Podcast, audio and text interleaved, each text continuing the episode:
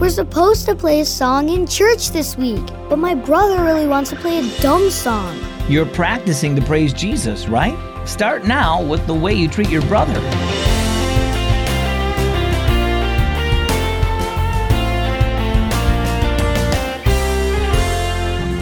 It's a great day here at Keys for Kids, and I hope that you're having a great day too. As always, my name is Zach, and as always, I'm glad you're listening.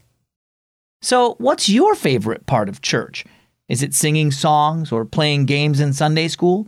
Sometimes those things are called the worship service, but remember, worshiping God doesn't stop there. As a follower of Jesus, you're called to worship Him with your whole life, not just in church. That means being patient with your siblings, even when you disagree. Ephesians 4:32 says, "Be kind and compassionate to one another, forgiving each other, just as in Christ God forgave you." Now let's listen to our story today. It's entitled, "A Special Number." Bella covered her ears. "I am so tired of that song."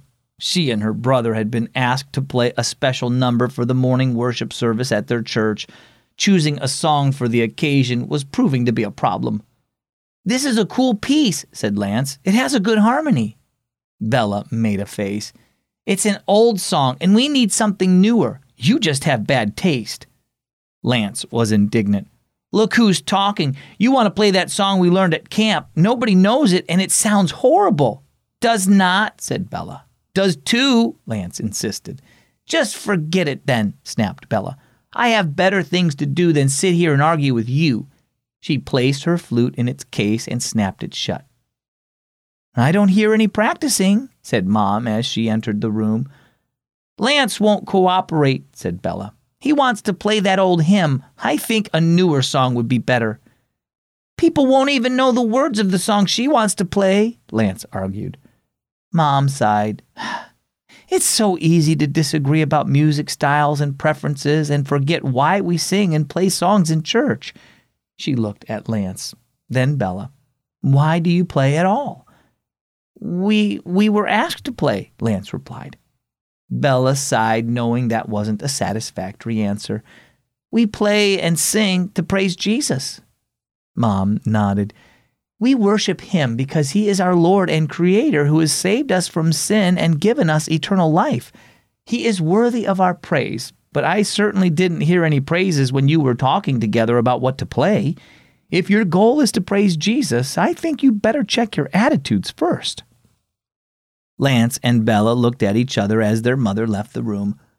"Mom's right," said Bella. "Honoring Jesus is the most important thing, both with our song and our attitudes." She smiled at her brother. "Let's play the hymn you chose. We can play my song another time." "You're sure?" asked Lance as he picked up his guitar. Bella nodded. "I'm sure." "So how about you? Do you sing or play songs at church to praise Jesus for all He's done for you? Even if the music doesn't always fit your personal preferences? The purpose of music in church is to allow God's people to praise and worship Him together. It's about Him, not us. Don't let your preferences get in the way of why we sing and play songs in church, because Jesus is worthy." Our key verse is Psalm 150, verse 6. "Let everything that has breath praise the Lord." And our key thought for today, praise and honor God with music. Want to win prizes this summer? Join Word with Zach.